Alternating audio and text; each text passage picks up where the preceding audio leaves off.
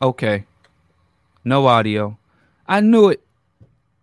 The light was on, but the volume was at z- zero zero. I'm sorry. Let's try this again. This is the Bro Diallo Show, broadcasting straight out of the studios of Q4 Radio, based in the city of Chiraq, the state of Illinois, in the United States of America. Ka.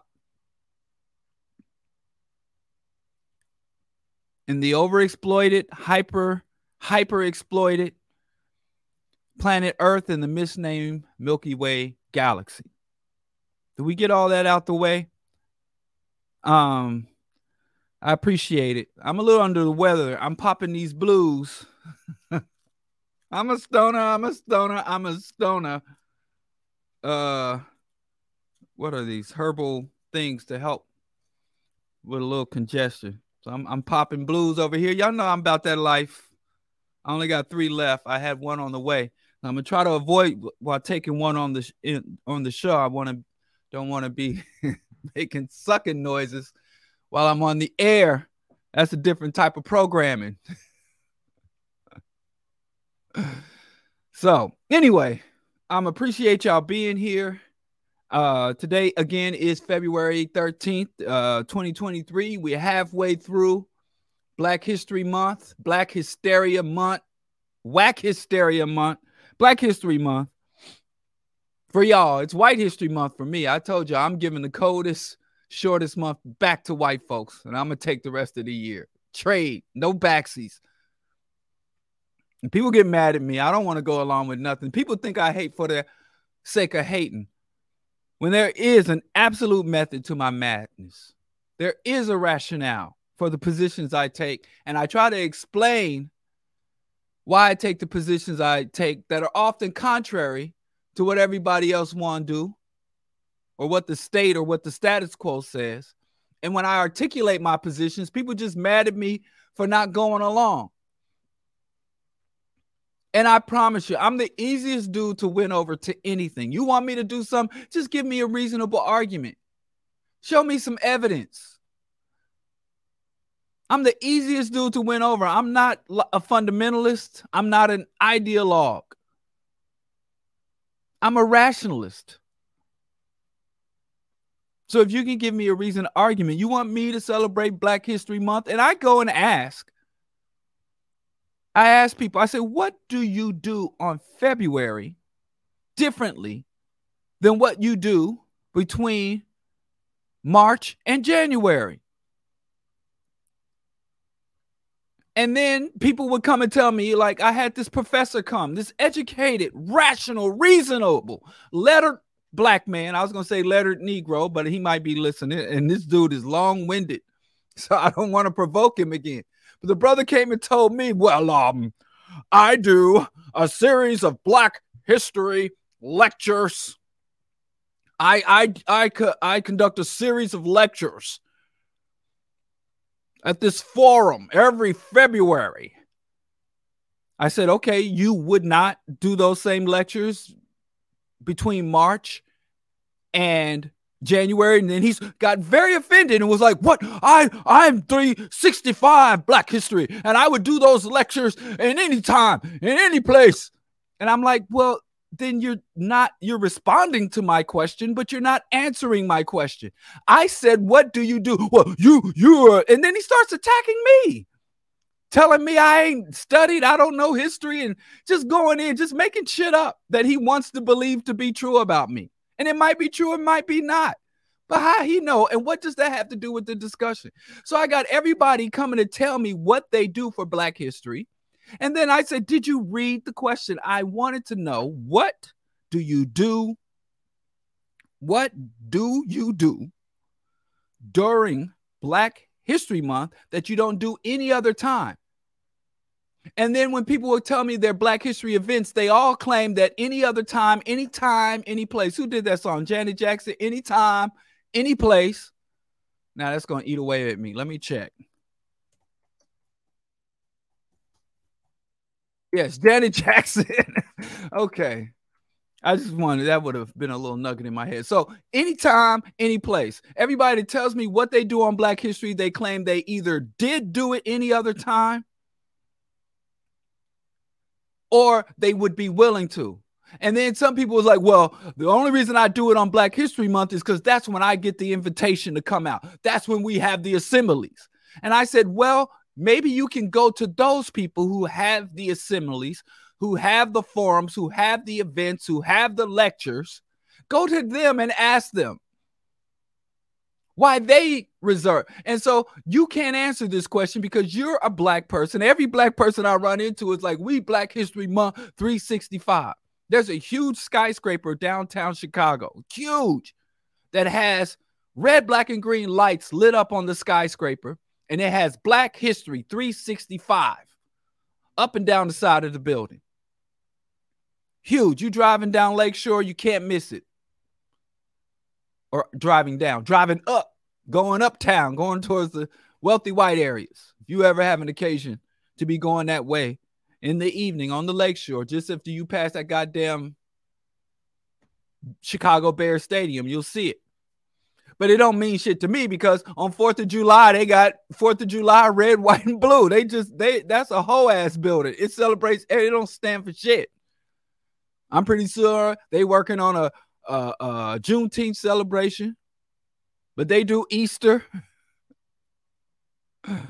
you know, they do Eid. They do everything. So, you know, there was a movie called Fresh, and uh there's a movie I saw I was relatively young called Fresh. And well, it's a whole bunch of it, but anyway, it's about this poor black kid trying to get out the ghetto. And there was one section where this old lady, which kind of triggered me because this is how I came up. There was this old black lady living in the slums, and she had a house full of kids. She had kids, three, four bunk beds in every room. She had kids sleeping on the couch, kids sleeping on pallets on the floor. And that's how I came up. I get up and get ready for school. I got to step over my cousins and uncles and sleeping on the floor. And so, anyway, this kid was like feeling down and he was like, Yeah, I'm out here. I got to make a way in the world for myself. And his sister came to him and said, Listen, grandma loves you. And they were like, Grandma love everybody. So her love is, is, is for free. Grandma loves and embraces everybody. Why would I feel, feel special that a woman who gives equal love to everybody loves me? It, it ain't worth nothing. And that really stuck with me. And I'm like, man, I'm going to be mad selective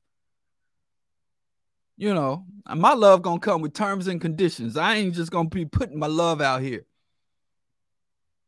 I ain't gonna just be put up, putting up my feelings for anybody.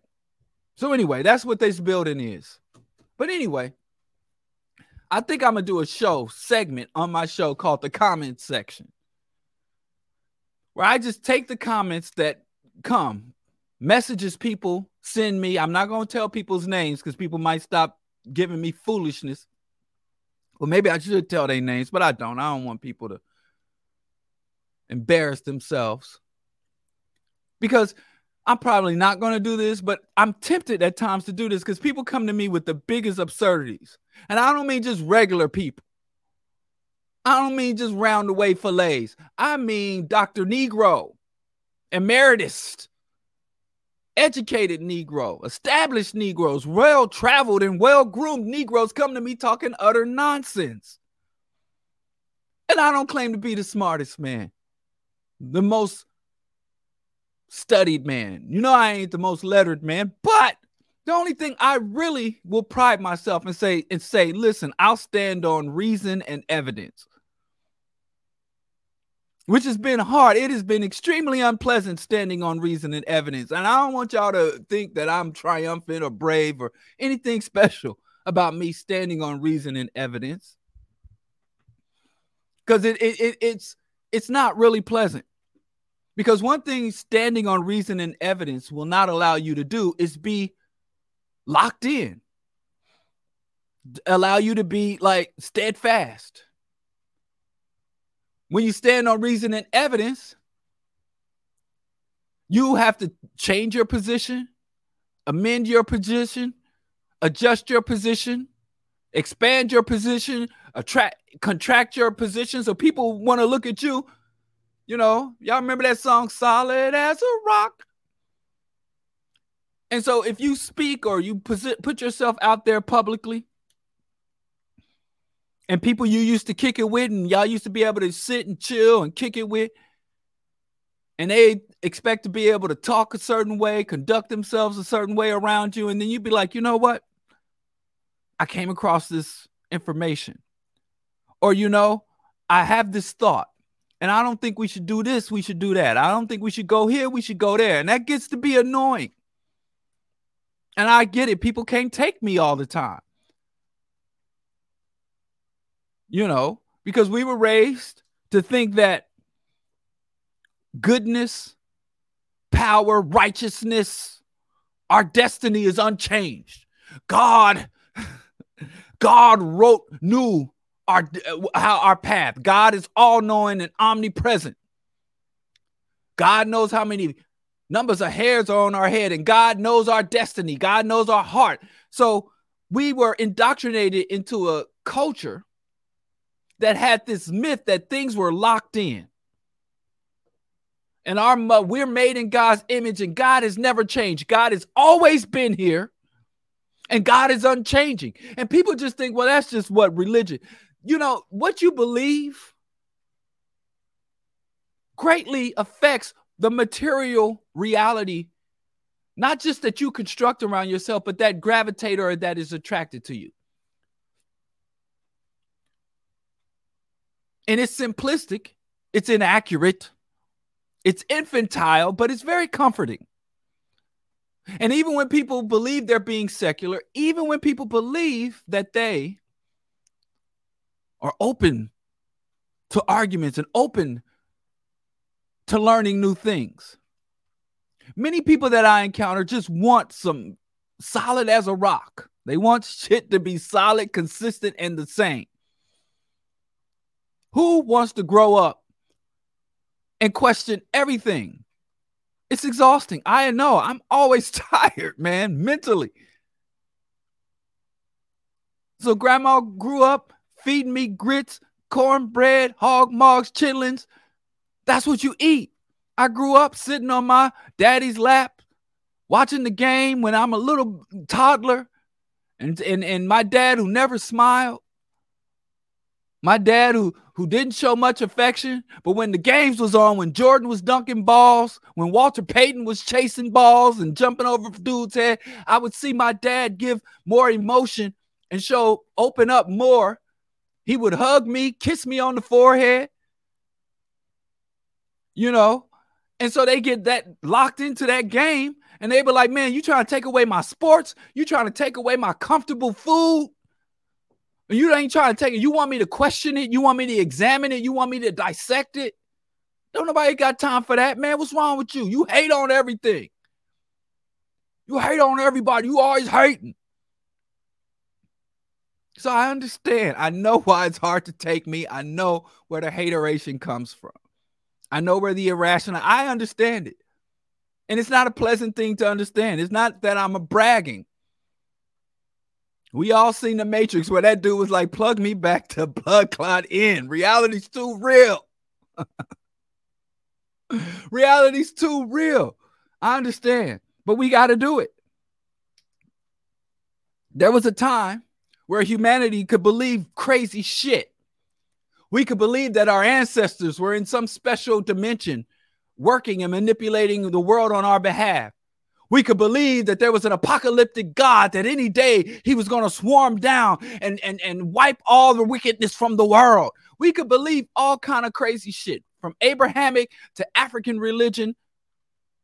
We could believe that spirit flows through trees and trees could communicate with us. We could believe that crystals emitted positive energy. And that we had chakras and, and energy centers that aligned in our body. But now we live in a world where humans have developed the capacity to kill millions of people within an instant, to contaminate, to to to create explosions that can st- send up enough debris into the atmosphere that could block out the sun for the next 150 years and kill all vegetation on the surface and in the ocean. So humans due to technological advancement, can no longer play around with these insane ideas and concepts and belief systems. Under oppression, because of the toxic chemicals, the intensive stress, the particulates, the toxic particulates. We can no longer accept, oh, this healing herb. Take the power of the panther away. Which is it's now believing crazy shit, delusional shit, believing things that are, grounded in evidence and facts is much the, the cost is much higher now. If you lived in a rural community and you would only your your actions would only impact a couple of dozen people, you could believe whatever crazy shit you wanted about anything. Oh, I don't care nothing about this global warming stuff because before but before the world burn up, God is gonna return.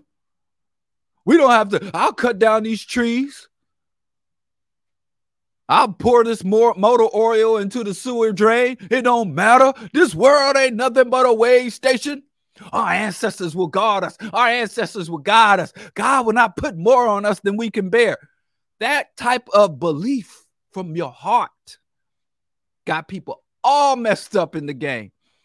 And like I said, those beliefs came at a time where it was different beliefs. And I said last Monday, was I here last Monday?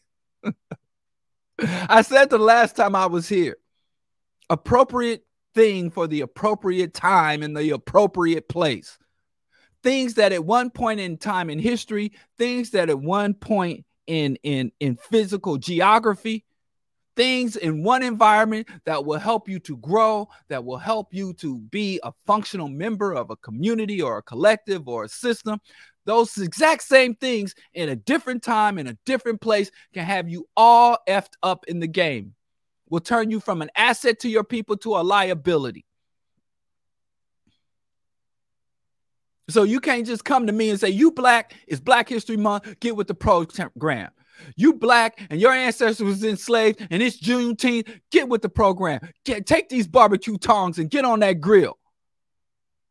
You black, it's the day after Christmas. Pull out that kinara, burn them candles, and, and, and Nguzo Saba your ass for the next seven days and shut the hell up. I question everything. And the things I question most intensely are things that are attractive to me. I examine more things that are attractive to me than things that aren't. My wife, to me, is the most beautiful woman in the world. So I'm going to pay most attention to her.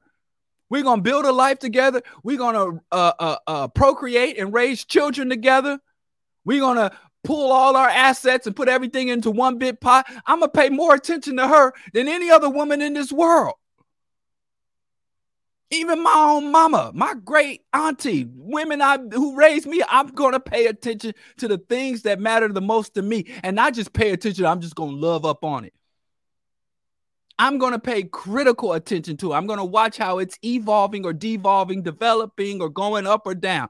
It ain't just sunshine. I'm not a baby. I'm not a child. It ain't gonna be sunshine every day. So when it comes to something black, I'm critical of it, and people mad at me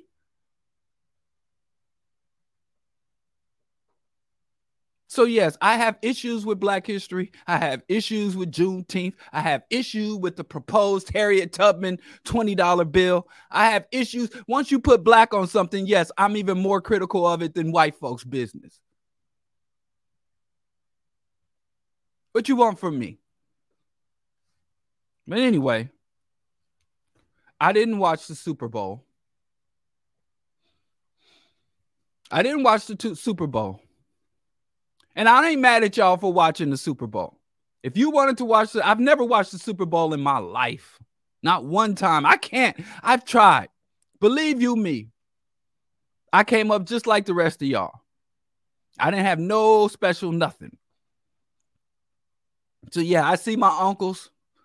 Some of them want to gamble on the game. it was chicken wings and Doritos and and and and everybody wearing the same shirt, everybody going crazy.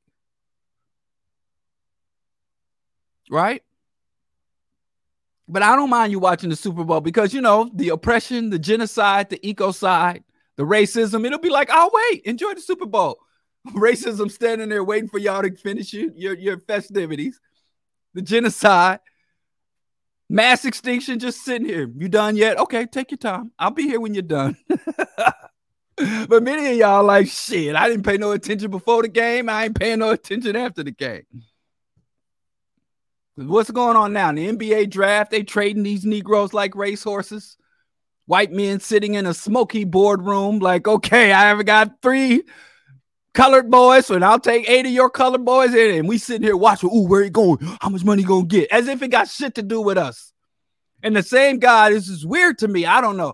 Just I don't know. I grew up in a gang infested neighborhood, infestation. Dudes out here set tripping over land they don't even own, right? And it's like, it was, I had the OGs in my neighborhood, OGs in my neighborhood, right? And I'm cool with this OG. Well, they OGs now. Back then, they was they was putting in work. They was building their names up. They was just G's, right? So I got a G from my neighborhood. I'm gonna tell you, I just be like one of my favorite G's he's passed away. He was he was shot, but I mean, just one of the most noble, interesting people I've ever met. Dion Pony Boy, right? And so he's repping my hood and got me out of some binds, you know, some cats from other neighborhoods. And I wasn't even, I wasn't a G, not even a lowercase G. I was further down the alphabet. I was like a W. I was a R, real R's. I because I'd run. I was Forrest Gump before that movie came out. I was Forrest Gumping in the 80s. Run, Diallo, run. So anyway, he would pull me out of some binds because sometimes my mouth would get me in trouble, even though I wasn't into nothing. But anyway, if he was like got recruited to another neighborhood, like my hood, 75th Street, was beefing with 57th Street, the road dog. And if, if there was a little beef, couple of drive-bys, like if he got traded to the 57th Street road dog, am I all of a sudden going to change my allegiance? It's just weird to me. So with these teams where you could be rooting for, because I was rooting for my neighborhood, right? So if you're rooting for a ball chaser in on the New York Nets, you're a New York Nets fan and you've been rooting for this dude all year. Go chase the ball, dunk the ball, go, go, boy. And then he gets traded to Texas. Then he's chasing balls for Texas. And now you're like, boo, boo, you, boo. Like, to me, that's just weird how they could just have you like that. You know, I just, the fact that they could just have us switching like it's been weird to me. For some reason, it makes sense to y'all. Like I like this particular ball chaser when he's wearing wearing this jersey, and when he's wearing this jersey, I want him to win. But when he puts on that jersey, I want him to lose because this is my team. And that whole my team shit, I could never get into my team. I could never, I could never. I can, but I, forget my. I can't get into that my city shit. I was around. I'm old enough to kind of remember before people was like, rep your hood, claim your hood, throw your neighborhood in the air. Oh, yeah, throw your neighborhood in the air. That shit was always weird to me, too. Like, fuck these cracked sidewalks, these uneven cracked sidewalks. No shoddy ass uh, street lights. And this substandard housing built with toxic ass uh, uh, uh, low quality drywall, them synthetic carpets with the mold and mushrooms growing out of synthetic carpet, these cut rate appliances that are always glitching, never get the right temperature in the stove, don't get the right temperature in the refrigerator. Fuck this hood and everything about it. The only thing of any value here are the people, the flesh and bone. The only thing I ever cared about, the people, them and I didn't care where they lived. So you could live in my neighborhood, or you could go to the to the opposing neighborhood. You could get up and skip town. my affections and my positions on you never changed. I even had homies. My OG, my day one OG got up and moved to a rival neighborhood. And I'm supposed to be like, oh, he over there now. That shit was always weird to me. I don't understand it. But anyway, I didn't watch the Super Bowl. But I got some takeaways. I like to do my show because when I'm on the mix show, people don't like me to talk about things I don't know about. Here, I get to talk about things I know nothing about, and nobody bothers me. so I never watched the Super Bowl a day in my life, and I have tried. I I'm not even saying this because to brag. If you like the Super Bowl, if you like to see them men's and the colorful uniforms, if you are alpha manly male, if you a real G, and you like to see those men's in them skin tight, shiny outfits, matching chorus line, colorful outfits, buxom men, curvaceous men chase balls and bang themselves against each other. I don't see how dudes could be like homophobic or transphobic. I mean, because the more manly shit gets, the more homoerotic. There's nothing more homoerotic than manly men, you know. But I don't understand. Again, I'm an outsider. But these alpha males, if you like the game, I'm not trying to tear you down. If I liked it, I'd say it. If I could watch it, I can't watch. I look at this shit and it just it speaks nothing to me. Does nothing for me. But anyway, I did take some things away. There was some good news. There was some good news in the Super Bowl. One thing, there was this billion dollar, multi billion dollar campaign to promote Jesus to Americans.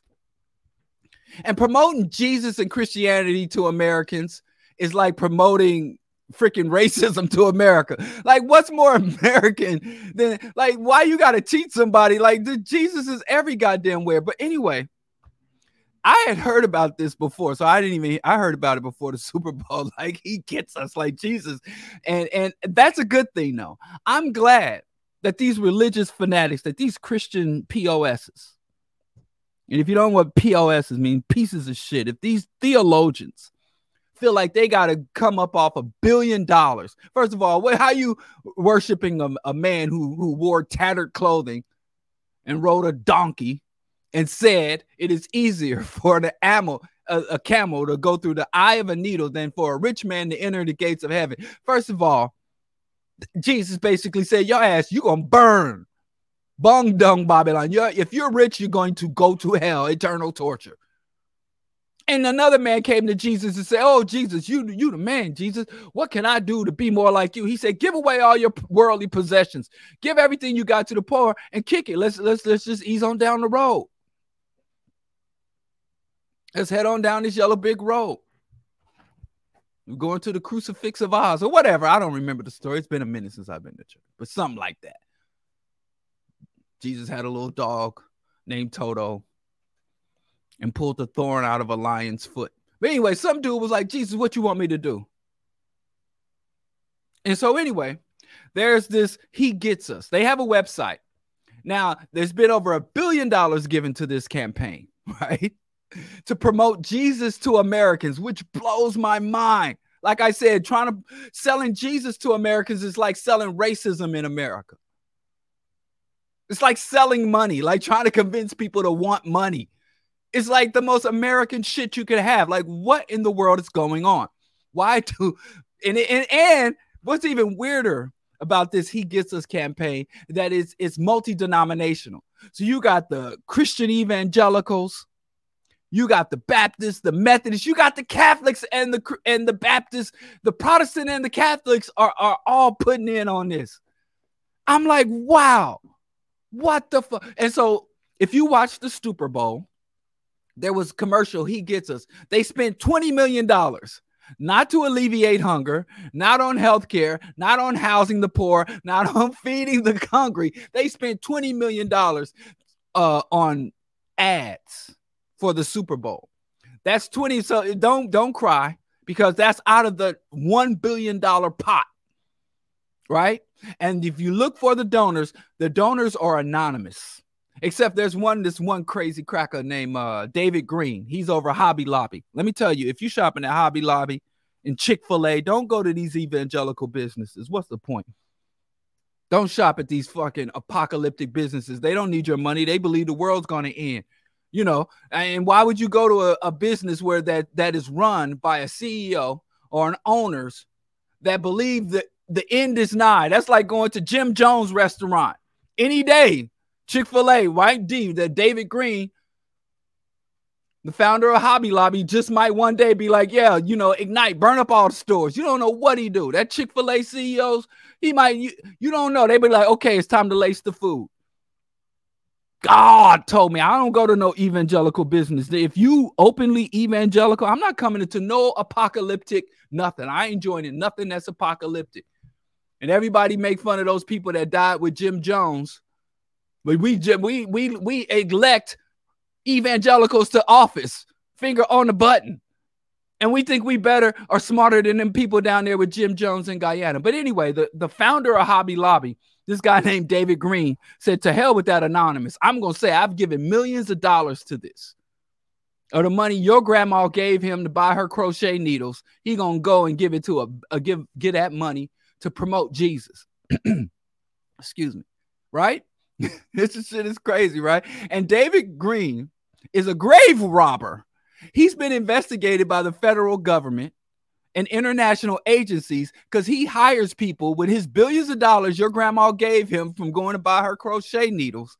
He goes all over the world stealing artifacts that he believes are religious, that, that, that are evidence of his Christ.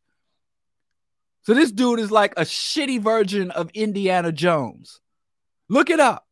And so this grave robber, when he's not financing the, the, the theft of artifacts from other cultures, mainly in North Africa and the Middle East, Bethlehem, the Holy Land, when he's not literally financing stealing the theft of, of, of archaeological and historical art and cultural artifacts from other countries, he's promoting Jesus, right? And you want to ask why in the world are they spending $20 million at the Super Bowl to tell people Jesus gets us, and they got over a billion dollars. So it's just starting. That was the launch. 20 million was the launch. They still have a, close to a billion dollars left over, right? And here's why. Uh church attendance has been declining for the last 50 years. Just it's since 2019 church attendance has gone from 34% to 28%. And that's just attendance to church. The churches are empty. I remember my I have an uncle who's a minister, and I went to his church. Man, it was sparse. Them pews, them wooden pews was empty as hell. And I remember when I was a kid going to church, they'd have to bring in folding chairs because all the pews would fill up. They put in folding chairs up and down the aisle, violating fire code. But who? What you need fire codes? First of all, you should take all the fire codes, take all the sprinklers out the church, take the goddamn locks off the church doors. When I was a little kid, I didn't believe they locked the church doors. I don't know where I where I got that from, but I didn't believe that church church doors had locks on them. Cause who's gonna go up in God's house? You know, I think people have at least as much respect for God's house as they would have for the local trap house. Because you know you ain't running up in the trap house starting no shit or trying to take nothing. How come the trap house gets more awe and respect than the, the church? But I digress. So church attendance is down. Less than 30% of Americans. Now, most Americans are like secular Christians. It's weird. They'll tell you they believe in God, but they don't go to church. My uncle used to call them churchianity. Right? So church is losing revenues, church is losing attendance, and atheism is one of the fastest growing positions. Non belief is the fastest growing ideology in this country. And I would love to step up and say, hey, this is because me. I have had a few people come to me and be like, bro, you helped me to get over this delusion. Because I've been talking greasy about God since I was 14, 15 years old. I had people put hands on me. I've had relatives who have disowned me and stopped talking to me. You know, because I'm like, I'm just going to call it. Ain't no way you're going to have an ideology, a belief system, a collective delusion that has committed everything from colon, that has justified everything from colonization, slavery, genocide, and rape. And you think I'm a rock with this shit? You think I'm not to call it out? You're to tell me to respect other people's beliefs? I don't respect your beliefs unless you got respectable beliefs. What the hell is this blanket? You got to people believe all kind of crazy shit. Why would Christianity, one of the most broad and powerful and impactful belief systems in the world, just get a free pass? You should respect my beliefs. Okay, maybe I should. Tell me what they are. The, the world was made in seven days, and the earth is flat, covered by a firmament. And uh, the uh, man was made out of clay, and a woman was pulled from his rib. I'd be like, stop right there. You ain't even got out of your first verse of your first chapter, and you are an idiot. This is some dumb shit. I don't respect it. Oh, I didn't get to the good parts. I, I, I didn't get to the parts stoning to death gouging out of eyes, incest, talking animals, the curse. Cursed, all women are cursed for all time. Because a woman ate some forbidden fruit from the tree of knowledge. I didn't get to where God drowns everybody and then promises to never drown us again, but promises to burn us all. I didn't get to the good parts. And you tell you got brother Diallo, you would go a lot further if you didn't disrespect people's belief system. I would be a lot further if motherfuckers respected their own systems. Respect means to look at. I respect most people's religions more than they do because I take a serious look at them. Most people that believe shit just take it for granted. This is what I believe. This is how I roll, son. I take more time to examine and really look at and really question. You don't respect your own religion. You just follow. You don't need to respect something to follow it. You ever see a dog following a human down the street? Let me tell you something. If you had a stroke and passed out in the house, that dog would eat your face. Your dog does have affection for you. It does have a connection to you. But when shit when shit goes down, dogs are, we anthropomorphize. We project human sentiments on animals. We'll see literally a predatory animal. There was a, uh, a, a, a leopard that ate a monkey. And that monkey, when it got ate by the leopard, had a little baby monkey attached to the mother. And the leopard ate the mother. And then the baby monkey started holding on to the leopard. And people were sharing this video all over. Oh, this leopard adopted this baby monkey. And the leopard must feel guilt and affection. and you notice they cut that camera real quick because the leopard, once it got hungry again, ate the baby monkey. But we we don't want to know that part.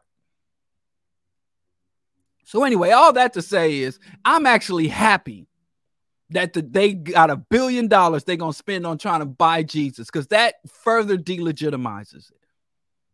That shows me that it's working. And again, it's not me, it's not atheist, secularists, anti-theists like myself. It is all the the child predation, all the irrationality, all the racism, all of the hypocrisy and contradiction. They were like, God is free will. God will, you must come to God. And then they're going to try to legislate religion, take away women's uh, uh, reproductive rights, the right to abortion, the right to contraception. So they're doing it. They doing the, the religious people do more damage to religion than I could ever do, even though I'm gonna keep doing my part. So that's one of the takeaway. Church attendance is down. Whenever you see this, he gets us. Whenever you see these religious commercials, let it be known that's money they not spending on what they claim their mission was to help the poor and all that bullshit. I and then hopefully we'll get to enough secular intelligent people where we take away the tax exempt status of the churches, tax the land, tax the revenue, tax the the vehicles, tax the ministers, tax the pastor, tax the padre, tax the masjid, tax the mosque, tax the temple, tax religion. God damn it. But I, eh, okay. Anyway, that's what I took away. That's what stood out to me with this year's Super Bowl. Right? So, I also didn't watch the Grammys. so I'm going to talk about Grammys, which I didn't watch one second of. Right? Because what, what else can I do is talk about shit I know next to nothing about. Didn't watch the Grammys, just totally uninterested. Every time this time of year, I think of KRS-One, the award shows for pimps and hoes, and every other hypocrite to show off their clothes. That's all it is. Hypocrites showing off their their their their opulence. So what did I take? Uh, people saying even though Beyonce got more Grammys than anybody else on the planet, people believe Beyonce got robbed. I don't know. I, I'm not a fan of Beyonce. And the only time I hear Beyonce songs is when it's a TikTok dance. But beyond that, I it's not moved by her music. That whole Beyonce worship thing is weird to me. I mean, it's weird, but I don't care. Class enemy. You ask me about Beyonce, that's the first thing to come to my mind. Class enemy. And then there's people talking about devil worship and devils. I don't have time. But I 10, you know, when I get back, I got a lot of shit to do. This is a very busy week for me. I don't even have time to be sitting here talking to y'all. And Lord knows y'all don't deserve to have me here talking to y'all. But shout out to my Patreons. Shout out to people who make contributions and support this show. Because if not them, I wouldn't be here. You know, if not them, I would not be here. But anyway, uh devil worship black people. And so what I intend to do when I get some time, hopefully I have some little downtime when I get back from Los Angeles. Um, and I can sit and watch all these spooked out ass Negroes talk about the demonic Illuminati Grammys. I, I genuinely enjoy spooked out Negroes talking nonsense. I enjoy watching a full grown adult sit there and talk about the boogeyman. that shit just enter it tickles me. I don't get much pleasure out of life. So so you know, you can say I'm a bad person for getting entertainment from people's irrational fears. Sue me. Cuz I don't like to see people suffer. So seeing people volunteer to suffer over something that's not real. So I already got them lined up. I already got them uh, uh, uh saved I got the link saved for all these dudes sitting here, brother. You see the Illuminati handshake and this Illuminati. And I'm like, listen, you idiot. You're not breaking shit down. The artists are literally coming out on the stage with devil horns and pitchforks. So you, we don't need your insights. We don't need your breakdown. We don't need your numerology and uh, and and and, and uh, psychology and symbology. We don't need it because the dude is literally like devil, devil, devil with a pitchfork and a horn and a forked tail. Like, okay, what are you breaking down? It's obvious. Yes, they want to evoke the devil. See, brother, they, they're trying to get your man. They trying to capture your man. Why not go and there's a lot of shit, complex shit that you can analyze. You can sit down and dissect for the community. It's shit so obvious. Oh wow, man! If that brother hadn't had told me that was demonic, I would have never known. I just thought it was, you know, just regular me. How did I? Thank goodness that he could tell me that that man in the devil suit was being demonic. uh, you know, and we've been knowing since the Roman Empire that rich people can get freaky. You got all that money, all your needs are met. You get you need higher levels of stimulation. Rich, rich folks are freaky. What else are you telling? What what else? We've been knowing that they didn't wrote they they didn't painted murals of orgies since since the, the the Roman Empire. Okay, what what you think you telling? What you think you breaking down? What you think you who you think you enlightening? You know, freaky diggy, sitting here watching rich freaky people do rich freaky shit. You know, come on now, find something else to dissect. Dissect, you know, go and get the policy platform of the candidates of your local elections and break that down. Do something help that helps people actually. So anyway, and then the 50 years of hip hop. I saw all the old heads my homies, my peers on there talking about who should have been represented at the 50 years of hip hop and who wasn't, who should have been on that stage and what era they looked over. So everybody, hip hop scholars, you know, I don't care. Hip hop, my hip hop, you know, like I remember Chuck D said, most of my heroes don't appear in no stamps. Most of my favorite rappers don't get Grammys. I can't even say that shit no more. But my favorite MC Wise, intelligent, poor, righteous teacher wasn't there. My favorite underground rappers weren't there. KRS-One was there. Big fan of Boogie Down Production. Production will always get paid, paid. Take the wackest song and make it better. Anyway, Boogie Down wasn't there. Posdnuos was there. We lost uh uh Dave, Trugoy the Dove. One third of De La Soul is dead. Man, that that oh gosh, that that that's one I feel, man. You know, De La Soul fan. Yeah, I, am a big fan of of of, of De La. And you know what's most tragic? For me, I never got to see them cats live. It was so weird. One of my favorite groups. And it always like when I'd be in college, and then I'd be going home for the spring or the summer, and then I'd see a flyer or something like De La Soul's coming to town, and I'd be leaving town, or I'd be coming back to town, and De La just came. I never, I remember I, I was trying to get tickets for SOBs, and they were performing at SOBs, and I went to get tickets, and the, and they were sold out. I never, ever, ever got to see them perform live. I got to see most. I got to see PE. I got to see Boogie Down. I got to see Poor Righteous Teachers, or at least Wise Intelligent. I had to see Common back when uh, Common, before Common started cooning, before Common lost his sense.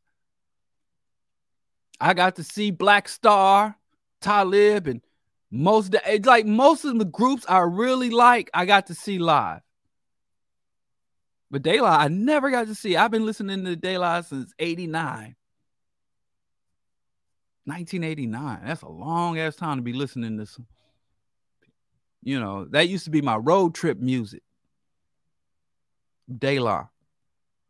Anyway, rest in peace. Brother died of congestive heart failure. What's really fucked up in America? Black men, we got the highest homicide rates. We have the highest potential to die from a violent crime between 15 and 25, 15 and 30. Our homicide, violent death rates are off the charts. And if you make it past that minefield of being a the highest potential for a homicide in the country, in an already murderous country, this is a murderous country. This country has a death urge. This is a death cult. America is a death cult. And don't get mad at me. I can quote you white boys, white scholars, white psychologists, white social scientists that say, yeah, this country is there's something special. I mean, white. I mean, they the, the white people of white. Remember, they were saying the white people of black people are black men, heterosexual black men. The white people of white people are Americans it's Nazis in Europe. Like, oh my goodness, what is hey mate? It's Australians, but uh, still murdering and genociding Aboriginals, and they're like, oh mate, what is wrong with America? Embarrassing the whole race, bringing the whole race down. American white folks is a special kind of breed of white folks. What is going on? Is it because they're so isolated? I don't know. I mean, Australia was a penal colony. They sent their most insane folks there to interbreed with each other. But America still, this is a madness. Even the Canadians, the Canadians are over here in the same hemisphere. And the Canadians, I mean, they're all racist. I ain't trying to say there's no good white folks because you got black people packing up in the United States, like I'm moving to Canada, I'm moving to France. Well, another one of my favorite rappers that should have been there, Jeru the Damaja. Free Mortal Kombat Fatality. The original don't sing no R&B. Nasty, Deity, MC. Shout out to Jeru the Damaja. I'm going to give you your props if nobody else. Talk about pioneer hip hop icon. He didn't move to Germany. Gave up his U.S. citizenship. Y'all think, please don't let me, even though I'm sitting here talking about white Americans like a dog, don't think you can go to Italy, to Portugal, Spain, the UK, and think you find they might have, you know, friendlier sounding accents. But, uh, uh, you know, I have to tell you, Israel, I know mad black people that moved to the motherland, the holy land of Israel. And I'm like, you just shitty as hell.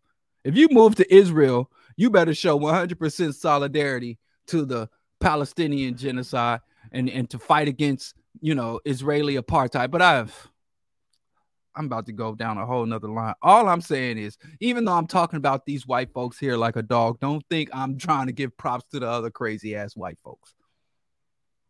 Ain't no good white. or as Dr. Khalid Muhammad said, I, this might get me, I can't say the word, I'll say saltine. He said a saltine is a saltine is a saltine is a saltine. you know, I'll just leave it at that.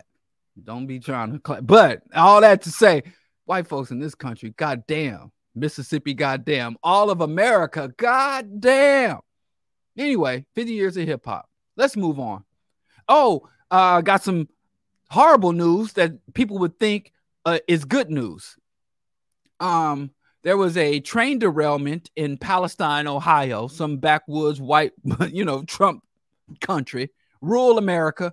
There was a train derailed that dumped a shit ton of a vinyl chloride and they evacuated this town. Thousands of people had to leave their town. And this was on uh,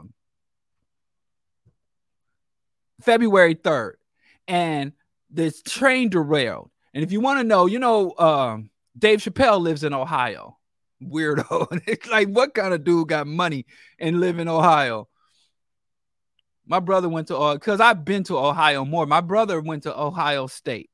He played basketball there. D1. And so I and he got married. He met his wife in Ohio. He got married in Ohio.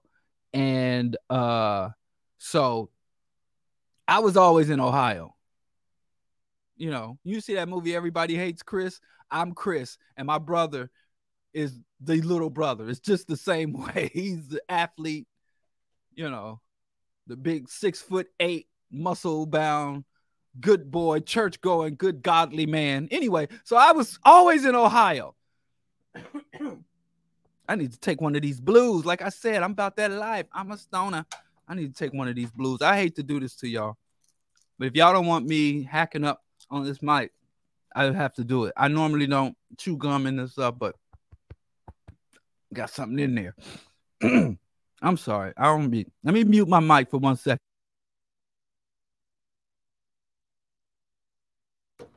Okay, I'm back. Unmute. I dropped one of my blues. Now I'm about to crawl around on the floor. Hold on. Hold on. On your hands and knees, searching for a piece of rock. I got two left, man. When these are gone, I'm gone. This is the only reason I only reason I make. I need drugs to get out of bed. Anyway, I was in Ohio more than I ever thought. To me, Ohio was drive through. I get on that 70 highway, shoot through Indiana, shoot through Ohio, and get to New York. To me, Ohio, I'm going Chicago, New York, St. Louis, zoom, zoom, zoom. Never stop. They don't even stop for gas, right? Anyway, I'm there for weddings. My brother got met his wife and got married, and you know, because Ohio's weird. You see Bone Thugs-n-Harmony. Them dudes is millionaires and still look broke as hell. I mean, the braids and the run over Converse. I'm gonna miss everybody. That's all I. Anyway, what am I talking about? There was a train derailment, and Dave Chappelle lives in Ohio. And so Dave Chappelle lives in a larger kind of town, but 150 miles from where Dave Chappelle lives in rural white America, which is a weird dude. Dave Chappelle's a weirdo, but maybe that's what talent just does that to you, makes you weird. So there was this train carrying this substance called vinyl chlorine. And vinyl chlorine is everywhere. It's in plastic. They use it in plastic, like PVC pipes and all that. But it's very highly toxic and highly volatile. So a train derailed on the third. Of February, and there was all this vinyl chloride, and they decided we can't clean this shit up. It's too toxic. It's too volatile. And what they said is we're gonna create a perimeter and let this shit burn off. I can't do this. Hold on.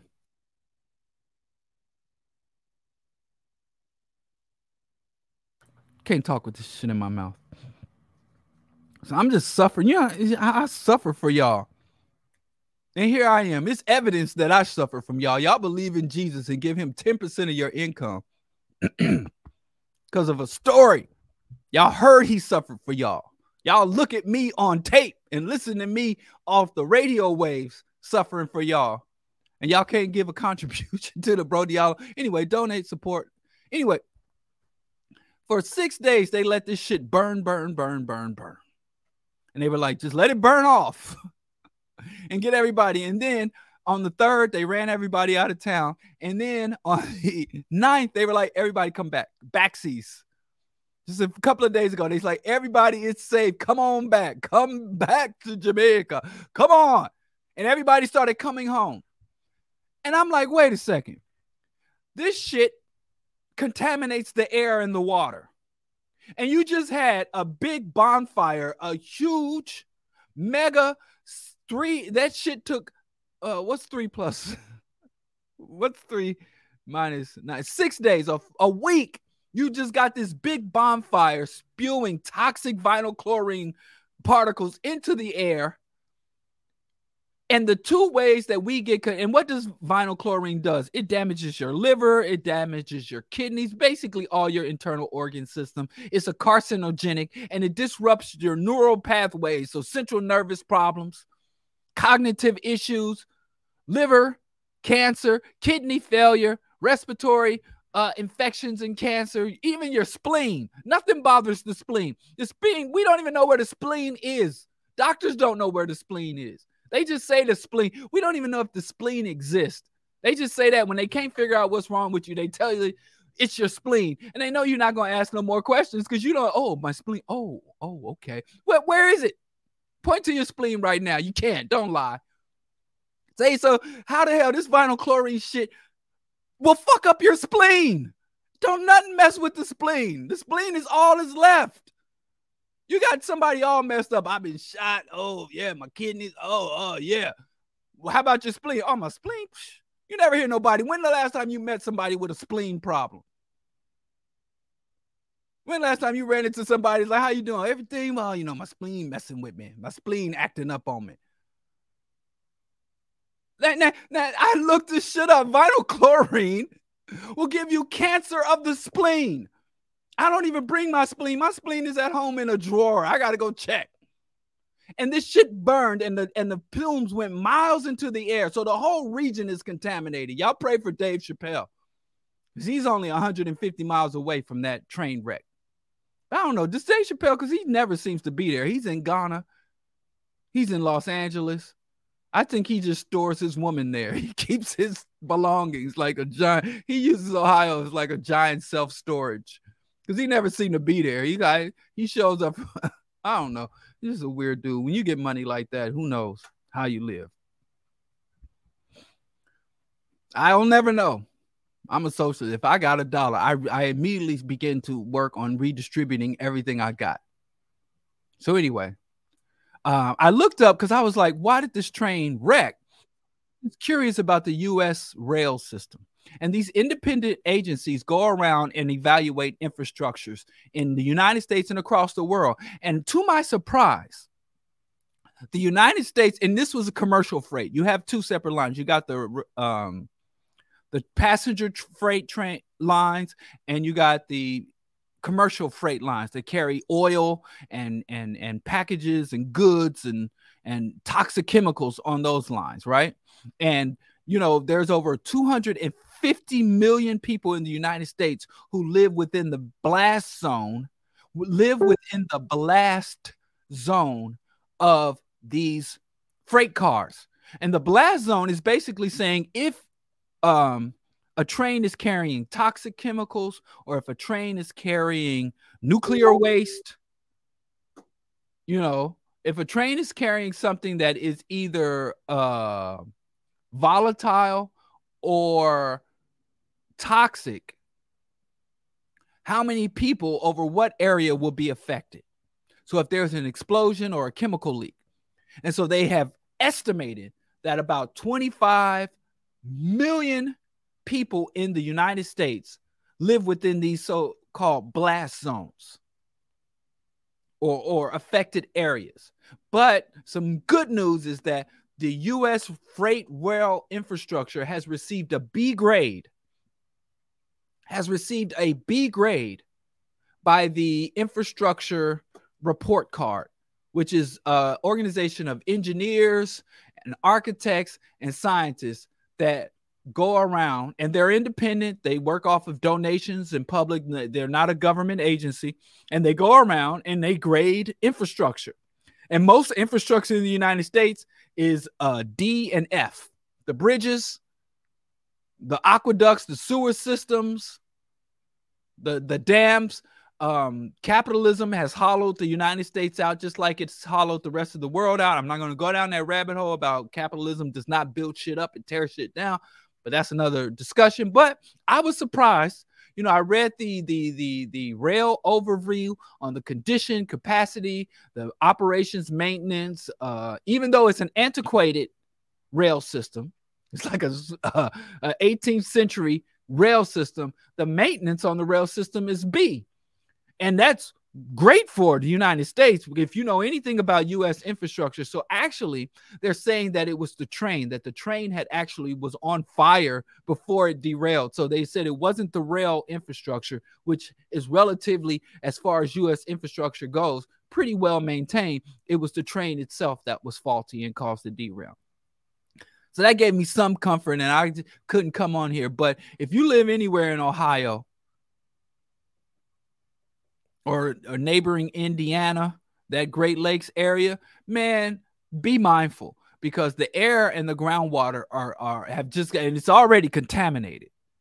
But they let that shit burn off for 60 days and go into the atmosphere. They didn't even try to put the damn fire out. And they letting people go back to their homes and get back to business. This system is all about business. So just saying.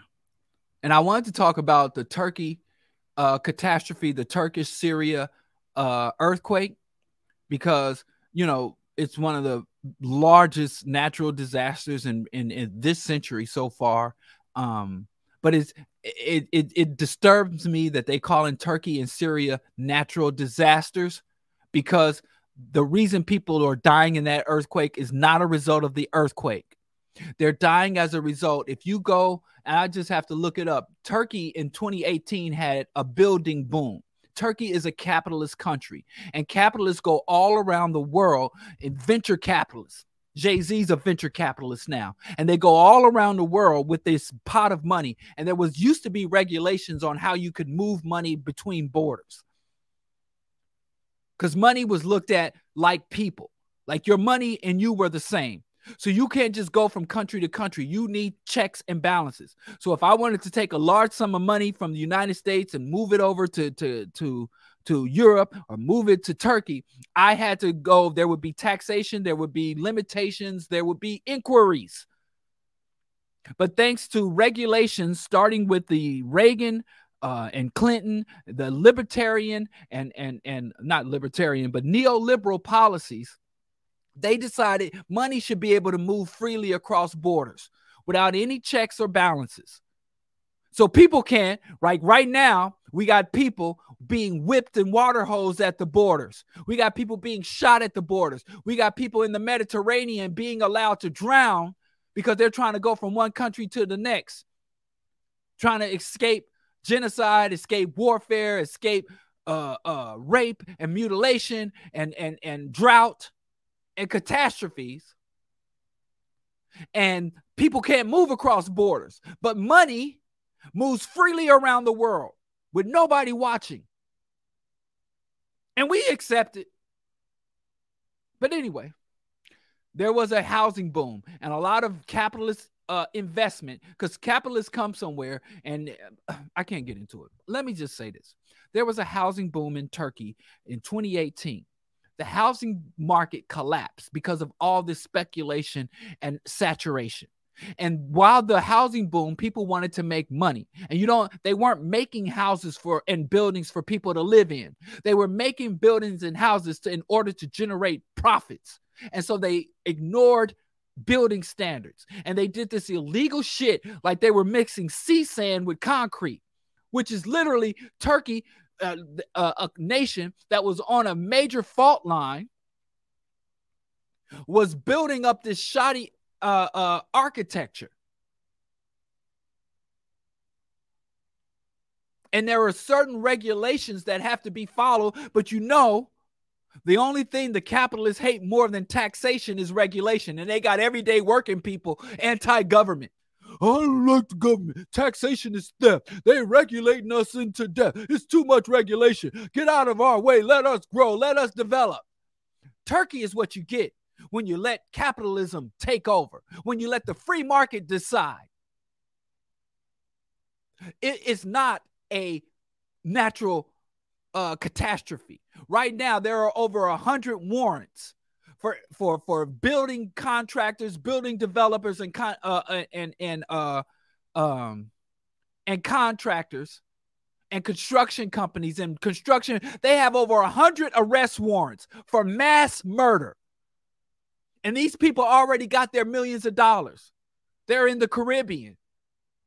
Probably some of them scumbags are on the Gold Coast. So they took all this money, built this shoddy construction that didn't follow basic building code regulations. In the United States, the average house is built to withstand uh, uh, uh, uh um, a a uh, seven magnitude earthquake. In areas like California, they built those buildings to withstand upwards of eight to nine magnitude. Same thing in Japan.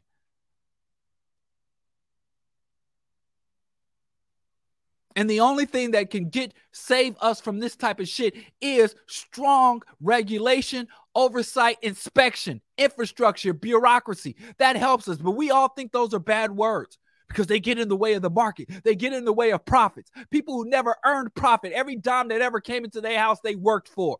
They ain't never generated no dividends that was uh, relevant enough to, to live off of. And so every time you hear about this large 30,000 people, they say upwards of 50 to 60,000 people could die. So somebody can make money in the short run. You go look up Turkey's building boom turns to uh, uh, bust. So in 2018, there was all this speculation, all this money coming in, all these code violations, all this corruption and bribery. And now with 30,000 people dead, so some piece of shit capitalist investor can make an extra few uh, uh, points, move a decimal on a goddamn computer to the left or the right, we got people dying, and this is just the beginning. All over the world, this has been happening. Because instead of constructing homes for human habitations, they're constructing homes and buildings for profit. That is not a human, that is a capitalist catastrophe in Turkey. That is a capitalist catastrophe in Turkey. Don't let these corporate media tell you that it is a natural catastrophe if the most basic if the most basic construction policies were followed if there was no speculative housing boom if there were no corners cut and deregulation for the generation of capitalist profits for foreign investors, if that hadn't happened, the death toll would have been a fraction of what it is. It is a capitalist catastrophe. Just like in Syria is an imperialist catastrophe. The reason Syria was so vulnerable and they can't even count the bodies in Syria because there is a proxy war being waged, an imperialist proxy war by the United States being waged, a genocidal, illegal war criminal. That war was started really, and a lot of times, oh, the war started under Obama. We always find out that 20 years before they told the public there was a war, they were sending in mercenaries, they were shipping weapons on the down low. The United States, before it declared war on Iraq, which it never did, the United States was attacking Iraq for more than a decade before, was bombing, infiltrating, blowing up infrastructure. The United States is at war with Cuba as I speak. Shooting Cuban planes out of the sky, contaminating and poisoning Cuban livestock and farmland. Never declared war. So, oh, oh, the war started with the Obama administration. The war started with the Bush administration. The war could have been going on since Kennedy, since JFK. JFK was a warmongering piece of shit. oh, he was a good president. Yeah, he became a good president because the only good president, I'm not going to finish that line. So, but he did eventually become a good president. but yeah, so this we have to start really properly interpreting these things as this shit happens. We think it, oh, it's just nature. Oh, it's just misfortune. Oh, what could be done? A lot of that shit could be done. We could stop allowing capitalists to cut corners for short-term profit, endangering our lives, and not just for earthquakes, but the food. The, the, the, the, chemicals and toxins they're allowing into the food, manufacturing, the cheap cutting corners in manufacturing, manufacturing unsafe products like Teslas all over the world, killing people, uh, turn, burning up people, running down people. Tesla, allowing these rich motherfuckers to put our lives in danger so they can get a fifth yacht. It's rich people out here buying mansions that they never set foot in. Rich people like buying. Who was that rich piece of shit that bought a mansion just to store store his artwork in? He never lived in it a day. I don't remember his name.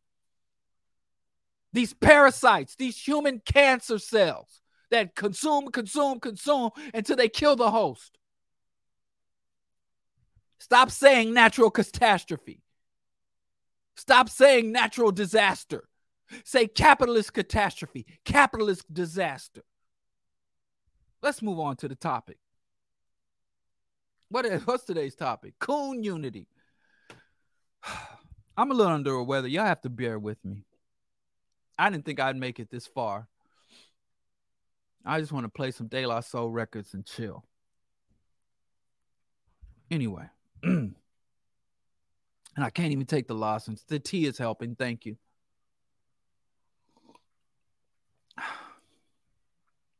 I'm not even getting thoughts and prayers in the comments. Just because I start the show off talking down on religions don't mean y'all can't pray for me. I ain't got one well wish. I tell you, I'm not feeling well, and everybody's just watching me. Ain't nobody been like, oh, brother, prayers. anyway, it's not funny. y'all, I mean, I don't believe in God, but y'all do. Y'all got if y'all got healing magical powers, healing energy and vibrations. Just like I tear down capitalism, I still want y'all to send me money. There you go. I got some love and light. I had to ask for it. It's not, I don't, I appreciate it anyway. I'm getting love and light. Thank you. Gosh. And I'm sweating. this is not a natural glow. But anyway, I'll be all right. Go relax. Go get some of that non FDA approved witch doctor treatment from my wife, some of her herbal tinctures. Anyway, uh, let me say, oh, thank you. I appreciate it. But anyway, Coon Unity. Of course, Coon Unity is a play on the word called community, right? And I say we incentivize sellouts. I don't even know why I got to talk about this. I ain't got to talk about it. I live it. But there's some good news. Idris Elba Idris Elba came out the coon closet and said, I'm not a black actor. These dudes, man. I mean, you already you paid already. Why you sell out after you get paid? Why you coon after you get paid? It's weird as hell. Idris Elba came out and said, "I'm I'm not a black actor in this race." He claims black people are too fixated on race. But of course, after he said it, his publicists. You know, I always imagine these coon ass black actors, right? These coon ass black celebrities. And but to me, it's good. You know, there was two dudes I was I was worried about that I thought my wife might slide into their DMs. One dude was Khalid Muhammad. He's with the ancestors now. My wife and I, we both love Khalid Muhammad, but I think she loved Khalid Muhammad just a little bit more. Even after I shaved my head, she didn't look at me the same way she looked at. But Khalid Muhammad has passed on to the ancestors, so that competition is no longer there. But then I'm thinking maybe would she slide into only other dude I think besides Khalid Muhammad, she would slide into Idris Elba's DMs, but not not no more because my wife hates coons. She hates sellouts. She hates sellouts. So you know, I can let myself go now. I could just let. I could stop all my grooming and my hygiene. I could just put my feet up. Don't have to buy new underwear. Just wear the same old tattered underwear. Drink beer and I don't have to try anymore because my competition just took itself off. To, let me stop playing. Sometimes my wife listens to the show. Why you telling people I'm in DM? I just said was DM. Anyway, because she don't like she don't like gritty, violent stuff. Like I love The Wire, and she watched The Wire with me. Like, and I know she don't like that stuff. People shooting and killing. She likes, you know, light stuff. She likes uplifting, positive, and airy and romantic stuff. So why she sit and watch The Wire with me? She don't like that kind of stuff. So anyway, Idris Coonan. But it's our fault because we incentivize selling out. The black community, we talk all this shit about sellouts, keep it real, stay true.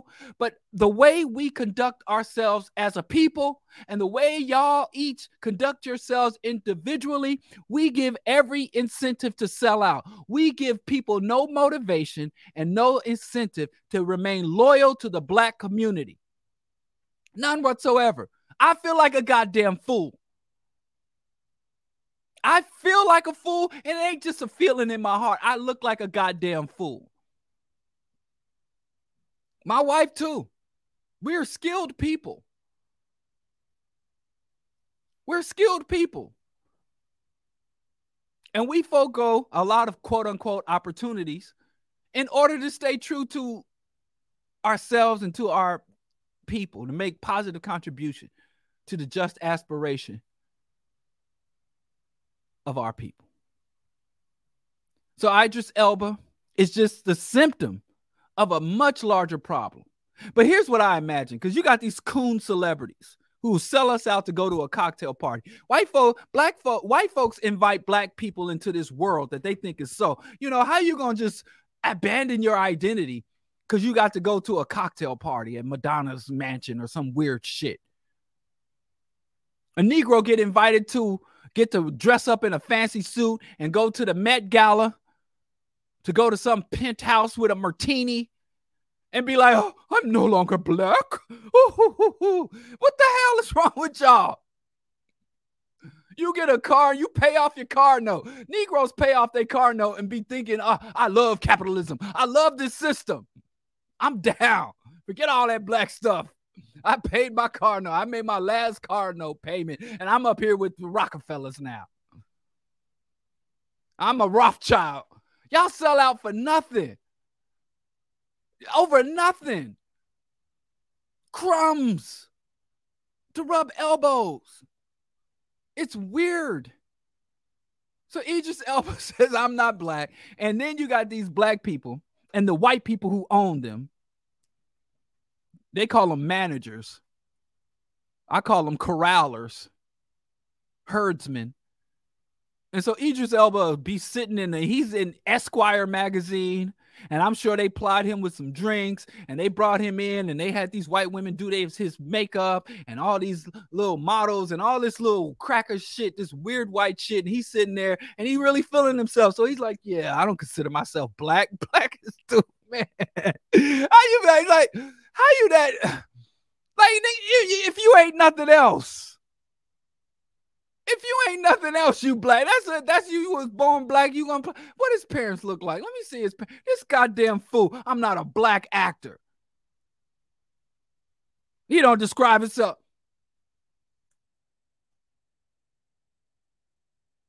This dude looked like he was giving birth. Remember, look at this dude's father, man. My son ever did some shit like that.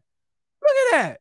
Look at his mama. Oh, beautiful African woman. I ain't gonna let y'all see. I could share screen. But I ain't giving this dude no eye. Look at his African parents. They raised, man, listen. Man, that's why you gotta kick. If you go, if your child, if you think your child gonna bug out, you gotta kick their ass quick.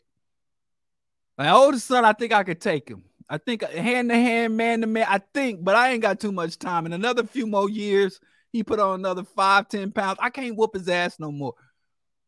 So if I thought my son would go out like this, get lifted up by the black community, get you know dudes from England got famous playing a U.S. gangster, the black community be lifting these Negroes up on our shoulders, only to have them dump on us. They become icons. They become wealthy. They become renowned. They travel the world off of the blackness, embodying, representing black culture. And then they get up there with white folks be like, I don't consider myself black.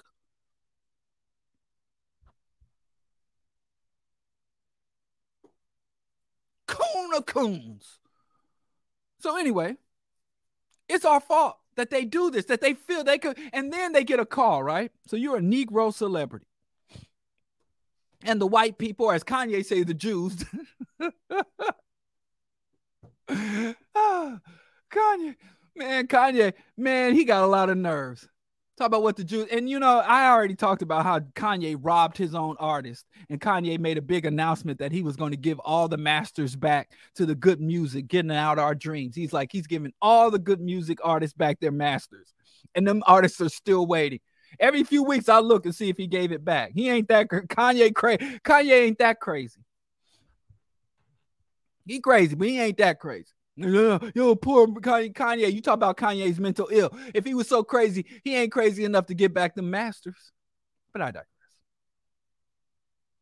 digress. anyway, selling out. Okay, let me talk. I ain't gonna be able to. uh Oh, Pusha T. They say Pusha T got his masters back. It ain't out of the goodness of Kanye's heart. If a dude with cornrows come and ask me for something, he got it. You, you got it, player. That's you. You got me. Did Pusha T get his masters? Good for him. One down, what, like two dozen to go?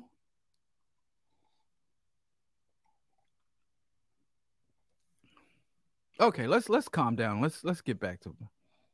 See, I tell you, I'm on these blues. That's why I, I can't focus. My throat is on fire. Head hurts. Shambles. Pollen. Get me out this country. okay, let's just stick to the topic. Coon unity. I don't think we have a community. I hear black people all the time talking about for the culture and uh, and the black community and culture vultures and culture banditry. But then I try to look at it from a practical standpoint, understanding what culture is. culture is what they put in a petri dish. Culture are the elements that help a people sustain themselves and thrive that are contained within a defined space. Right?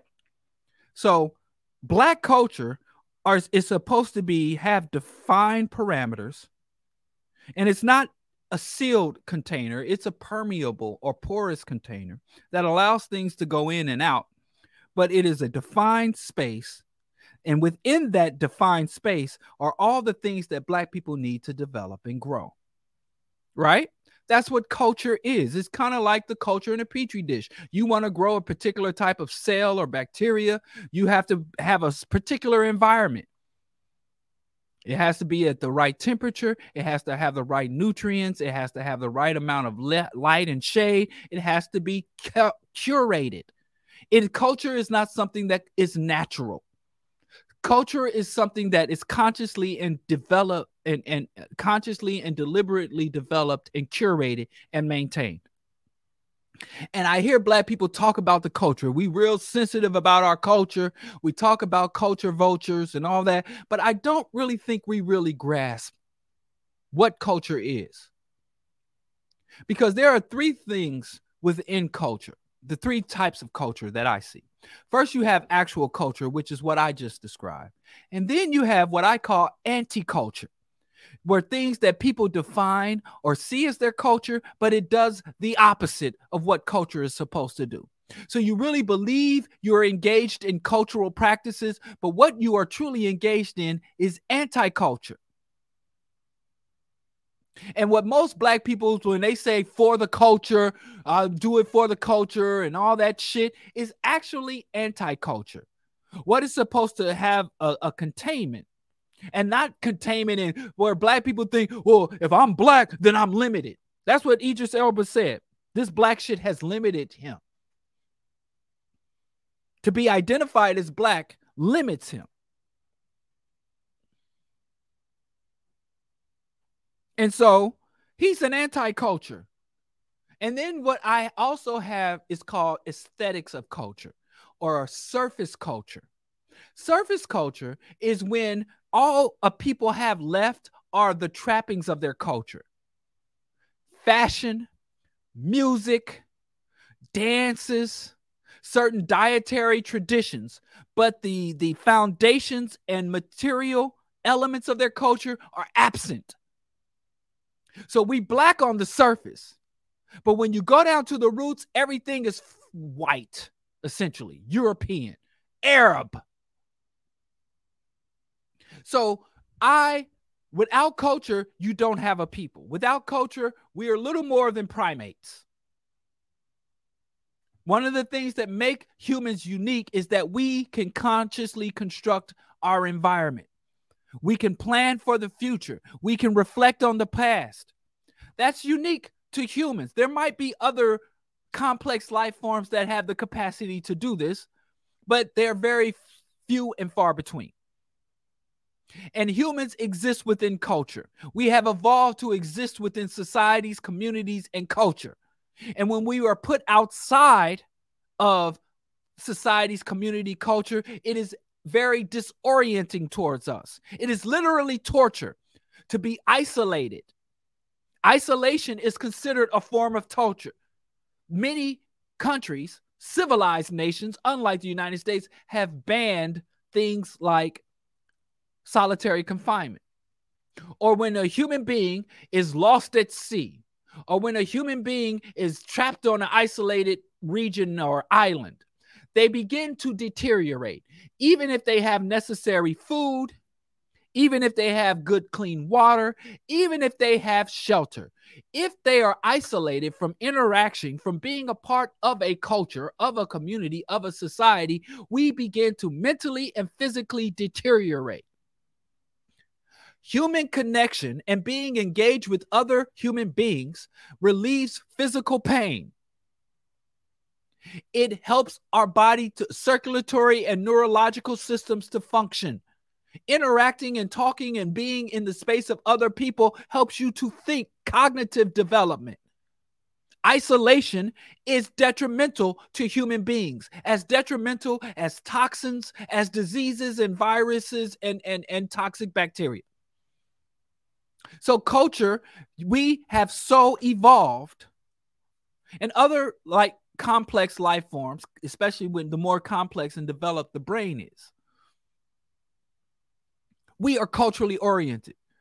And so, to be so dependent and so oriented around culture, to have so much rhetoric around culture, it is really disturbing to me how little the Black community understands about culture. We want people to value our culture, but we don't value our culture. I see so many people pushing back against cultural appropriation. How some random white girl wears her hair. How some random white girl darkens her skin in blackfish. How some random white dude wants to get on the mic and have black vernacular and black mannerisms and how they try to copy our swag. But the fundamental, the essence, the material elements of our culture, we just let that shit go to waste. We neglect it. And we got so much focus and orientation towards uh, aesthetic culture and surface culture and anti culture. We need to return to our culture. All warfare is cultural. Dale Jones says 90% of warfare is culture. If they get your culture, you're done. And that is shown out through history. We saw the Army, the United States military had aircraft carriers, satellite guided missiles, the most advanced weaponry that a trillion dollars a year could buy you. And they get defeated by malnourished, illiterate goat herders and opium farmers in the mountains. They get ran up out of Iraq with some angry retired school teachers using non conventional weapons. And when the US says, oh, i.e., improvised weapons, non conventional weapons, what does that mean? That means they went to the local hardware store, they went to the high school chemistry lab, non conventional, improvised. They went to a car junkyard and went into a junkyard where the US soldiers are wearing this this new tactical gear, this new tactical mesh and these and and these these these uh uh, uh what they call these these special visors where they could see thermal imaging, black and see in the dark. Got these machine guns with these ceramic bullets and these these depleted uranium uh, tank penetrating rounds and these drones that fly above the skyline. You can't even see it. You had women and children sitting, women sitting, suckling their babies, and they're turned to paste, nothing left to bury. And before you die, before they died, all they heard was a slight whistle. And that's it. And you're gone because the, the drones would fly so high above the cloud line. You couldn't see them. And the and the and the missiles would come in so fast. You heard just a brief half second whistle before you were paced. Nothing left to bury. And yet they ran this military up out of their country. And to this day, for the next 50 years, you're going to be stepping over veterans in the streets. They're going to be getting high on opium, opioids.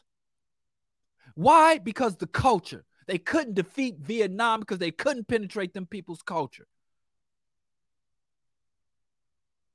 And everybody talks about China. China is the second biggest economy. We need to do what the Chinese did. We need our own Chinatown. You're just looking at the surface. I always hear people refer back to China's rise of the economy. China was colonized. China underwent uh, uh, uh, opium wars. China went through all this, and they always ignore the Cultural Revolution. They always ignore Sinocentrism. They always ignore the ideology. They always ignore what really got it wasn't because China's had some factories.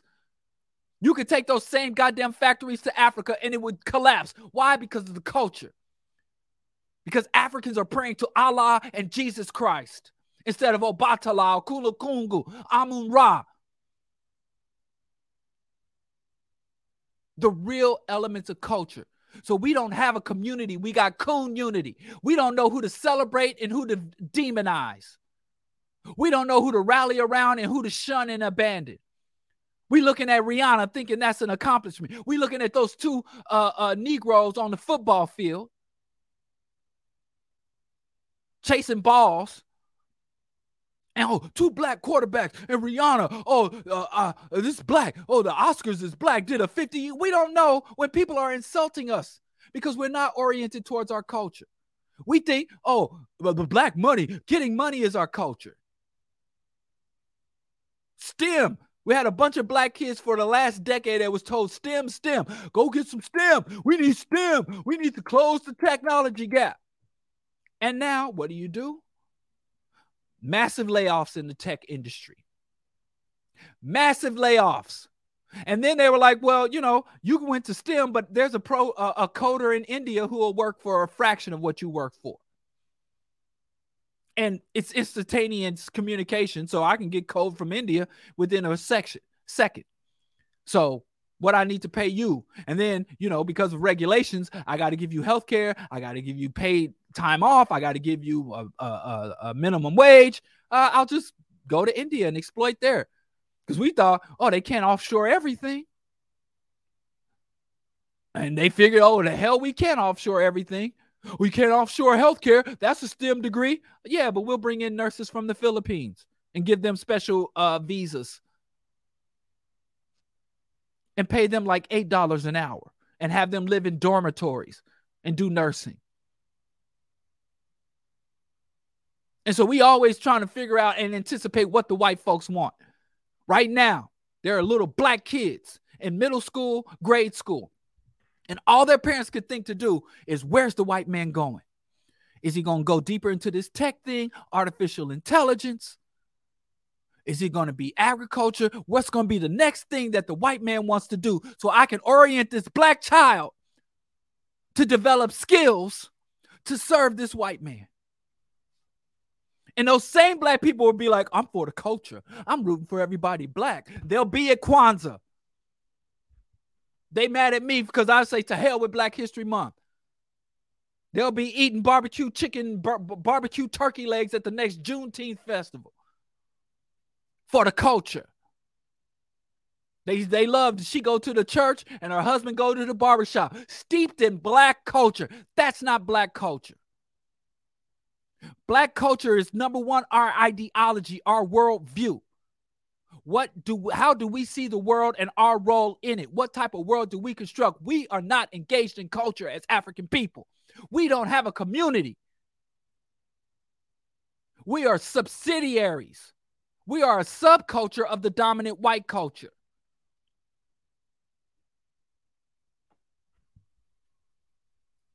We claim we want freedom. We claim we want revolution. We claim we want reparations. But our oppressors know when 89% of black households are tuned into the Super Bowl, we're not serious. When we losing our shit beyond Beyonce tickets. They were like, we got their culture on lock.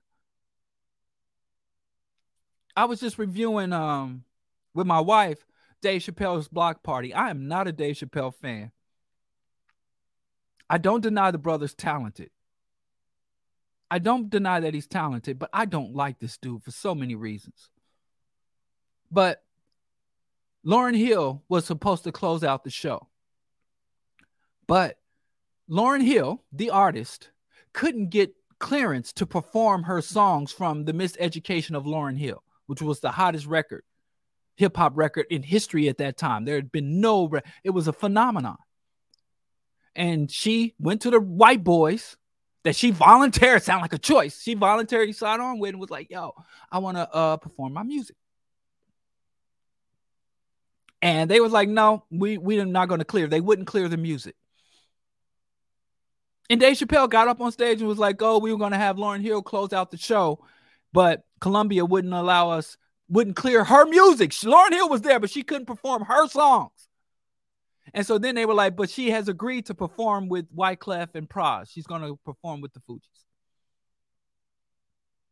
And people were just like, "Okay, like that's normal for us."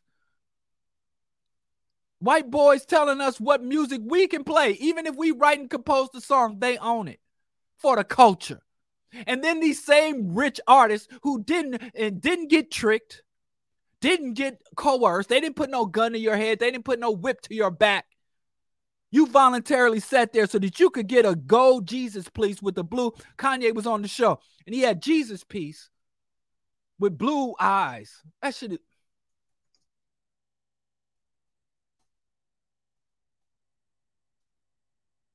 me see. He, he had a special Jesus piece with blue ruby eyes, blonde hair, blue eyed Jesus. Here it is.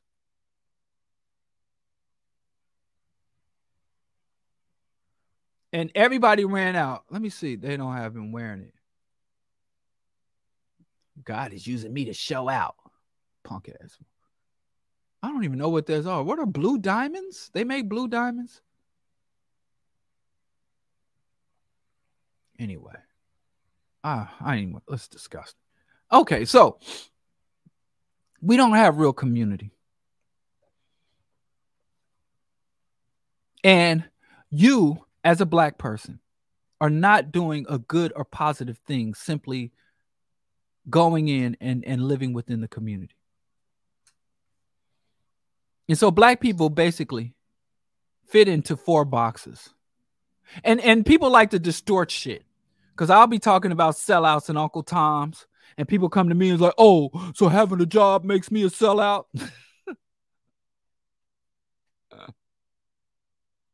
having a job makes me a sellout. It's just like somebody's a thief. You call somebody a thief, and then they find the most benign thing to try to defend themselves. You're a thief. You broke in the house and stole grandma's VCR and microwave. Y'all don't even know what a VCR is. And they say, "Oh, I'm a thief." Oh, so so you mean to tell me if I take an extra packet of sugar from Starbucks, I'm a thief now? You know that's not what the hell I'm saying. But you'll try to go to the most obscure point to obfuscate what I'm saying. I'm not calling you a thief because you take an extra packet of ketchup from McDonald's or an extra packet of sugar from Starbucks. I'm calling you a thief because you kicked in your own mama's front door and stole her TV off the wall and sold for drugs. That's what makes you a thief. So then I tell people, you're a sellout. Oh, I'm a sellout because I got a job. I got a sellout because I want to send my kid to college. I'm a sellout because I don't want to live in a dangerous neighborhood. No, motherfucker. You're a sellout because you have embraced the value system and agenda of your white oppressors. You don't take time to, to educate and equip yourself to be an asset and an ally of your community. You're a sellout because you're willing to allow uh, atrocities to go on around the world and ignore them if it means that you get to gain some short term, short sighted personal benefit. You're not a sellout because you work a job or you want to send your kid to college or because you want to start a business. You are a sellout if you look up to and aspire to be a black billionaire and a part of the ecocidal capitalist system. Yes. But every time people are like, oh, you can't people call people Uncle Toms and sellouts. So you do have people who are traitors. You do have people who aren't doing what is necessary to survive, who aren't doing what is necessary to live a dignified life. You got black people out here who are doing what is necessary to become full allies and full participants in the imperialist, capitalist, racist, white hegemony system. And I know sellout isn't even the best word. We sometimes misuse these words. Sellout, in order to be a sellout, you have to have one point bought in. So, in order to truly be a sellout, like Dave Chappelle is a sellout. But I don't think Eddie Murphy is a sellout. Because Eddie Murphy, you know, if you notice Dave Chappelle career trajectory, he had the red, black, and green. And he promoted himself as a promotional tool because it's because of when and where he came up. Eddie Murphy rose up in the 70s. He was in the post. If Eddie Murphy was career was exploding just a decade before, I think he would have been a very different comic. I think Eddie Murphy would have been more aligned with Richard Pryor in terms of his political commentary, and in terms of his socio ideological commentary. You know, but because he came up just on the cusp of the late 70s, 80s in the Greco era, greed is good, capitalist Reagan era. He was a Reagan era comic. Uh, uh, Jared Ball was just informing me. I'm gonna just go and say Jared Ball was informing me about how the time and the atmosphere can make the person. But really, to be honest with you, the time and environment makes the inauthentic person. Because he was talking about how black athletes and black celebrities would be pro black when the community's pro black, when there's a movement for them to graft onto. But I don't trust motherfuckers like that. If you can't be pro black when it ain't popular, when it ain't on and popping, when it's not trending, when it's not popular, then you're not fucking pro black. You're not revolutionary. You're not conscious. You are an opportunist. And our movement can't afford opportunists. And I hate to say this. I should just go off the air right now because I'm about to say some things. Like Muhammad Ali was black as hell. But as soon as the movement got COINTELPRO, he was a conservative. He was voting for Reagan. Right? All these champs. It was weird.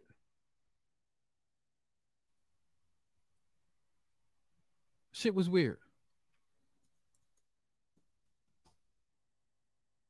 You know, so yeah, he was like, Yeah, the time, if we want another Muhammad Ali, if we want to have another Muhammad Ali, we gotta put the movement in the street. We gotta put the we gotta get the movement in the street. And that's what he was telling me. That's what he's telling me. And I and you know, y'all run and tell Dr. Ball, y'all snitch on everything y'all do. I'll probably get some before I get home. I my my my text message. But I'm not with that shit. Oh, the movements make the people. So if we take to the streets and get hosed down by water hoses, get beat by billy clubs, get shot by these goddamn pigs, and then Jay Z will start to wear a red, black, and green wristband, and Jay Z will start to wear Che Guevara t-shirts. But the moment the movement gets suppressed, the movement gets scattered, they go right back. Fuck that shit. That's not culture. So I don't want the times to make the man. You know, we had a discussion where he was talking about LeBron James. And he said some on point, 100% accurate shit about LeBron James. LeBron James ain't with us. He ain't for us. And we shouldn't be looking to LeBron James for shit. He is a capitalist. He is a class enemy and his interests align with the oppressors, not the black masses. But then he said, we can't expect LeBron James to be conscious because we haven't. Why, why the hell we can't? Why we got to be in the movement dying? Why we got to be having our brains blown out by the goddamn pigs? LeBron James can't look at capitalism, white hegemony, and the destruction of the ecosystem. Does he not have offspring? Does he know that the toxins in the environment don't give a shit about your bank account? Doesn't he know global warming and the climate disruption don't give a damn about your credit score? Don't he know that the wealthy Jews were on the cattle train right next to the poor, no account Jews, Jewish composers, and Jewish athletes? He knows this shit. So we got to die and shed blood in the streets of the people with the least amount of resources, people with the least amount of time, the people with the least amount of access to support. Got to get out here and convince our elites to fight for us and to stand with us. Fuck that and fuck them. We have coon unity. Coon unity. A bunch of traitors, and what I call deflectors. You got traitors like Obama, like Dave Chappelle. For Dave Chappelle to stand on the stage with Elon Musk. Now, if you're a black man working in the Elon Musk factory, get your money, boo boo. Do your job to the lowest point of your ability. Do what you got to do and take your ass home. If you're a black person and you got money for a Tesla and you can save money on gas, then drive your goddamn car. But don't go bring the racist owner on stage. So these are traitors, race traitors. But then you have the deflectors. Like Idris Elba. I'm not black. Oh, race. We need to get over race. And people who try to deflect and say, hey, listen, this is an existential conflict. Black dignity, black liberation, black existence, human existence, is in direct and open warfare and conflict with white hegemony and capitalism. But people are like, oh no, the problem is we need to get money. We need to have our own stores. We need our own banks. That's deflecting. Getting money will not liberate us. In fact, the process and the mentality towards getting all this money further entrenches us in their power, in their power, di- in their power paradigm. Black people getting becoming billionaires empowers white people. Power is the ability to define reality. And if you are functioning within their reality, I don't care how much you rise up or how great you are in their reality, you still giving power and validation to them. And then we have the masses, the sheeple, the the the, the people do me. And at last, you have probably the 5%. I don't think it's that. I wish the 5% were right. If 5% of the population was conscious and revolutionary, we'd be in a much different. I'd say it's probably less than a full 1% of the population who is truly conscious and revolutionary. But anyway, we got to consciously construct culture. And uh, African, the center core stone, the nucleus of any black culture today has to be liberation. And liberation means anti capitalism, anti white hegemony, anti imperialism, anti colonialism. It doesn't mean getting a good job and building a goddamn black Wall Street. Anyway, then in that turn, I need to talk about uh, self determination, racial integrity. But anyway, I won't be here next Monday because I'll be in California and I won't be on the uh, mix show Friday because I'll be traveling on that day, not driving. I don't drive, I travel. More sovereign, stupid shit. Anyway, uh, I will be on Black Power Media Wednesday night. I'll be talking about financial literacy, and hopefully, I'll pick up on these points. It's all in the same ecosystem, Black media. There's some other things I want to talk about, but I, uh, uh, I appreciate you being here. Please like, share, subscribe, comment, thumbs up, all the stuff to to to get that algorithm hustle going. Please like, share, subscribe. Share this with your enemies, allies, lovers, and homies thank everyone who's made contributions, even though the contributions and support for the Bro Diallo show has gone down significantly. I don't know what I did. All I do is come on here and lift. I don't know what I'm doing or why I do it, but I mean, so please, uh, you know, and if you want to sustain the Bro Diallo show, and if you want me to to to to to continue to be able to broadcast and come here and and and engage with us please if you're in a position to please make a contribution become a patreon or make a contribution uh, at diallo can bro diallo cash app venmo patreon and other ways you can support the bro diallo broadcast and with that i will bid you adieu rest in peace to to dave aka trugoy the dove aka plug 2 uh shout out to de la soul much appreciation and love to De La Soul. Um, we opened up the show with It's So Easy. Um, and uh, we're to close out the show with uh, Potholes in My Lawn um, off the, the track uh, Three Feet High and Rising. Um, and uh, listen, he died of chronic congestive heart failure. I had seen about a year and a half ago, he had posted about, you know, he was on special medications and had this special heart monitor that he, you know, and uh, like I said, it's crazy, black men. If we we live long enough uh, to avoid dying because of street violence, and we end up being taken out at a higher rate for chronic disease, congestive heart failure. You know, and that's that is a byproduct of coronary artery disease. You know, and that is a byproduct of lifestyle, diet, and the hyper stress that we live under. Stress hormones that that that saturate our our endocrine that disrupt our endocrine system. It's so much I mean, maybe we'll start talking more about holistic health and ways to combat and prevent uh chronic disease.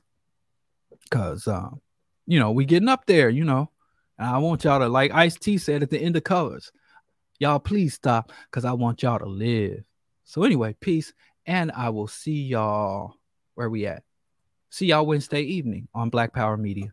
Peace.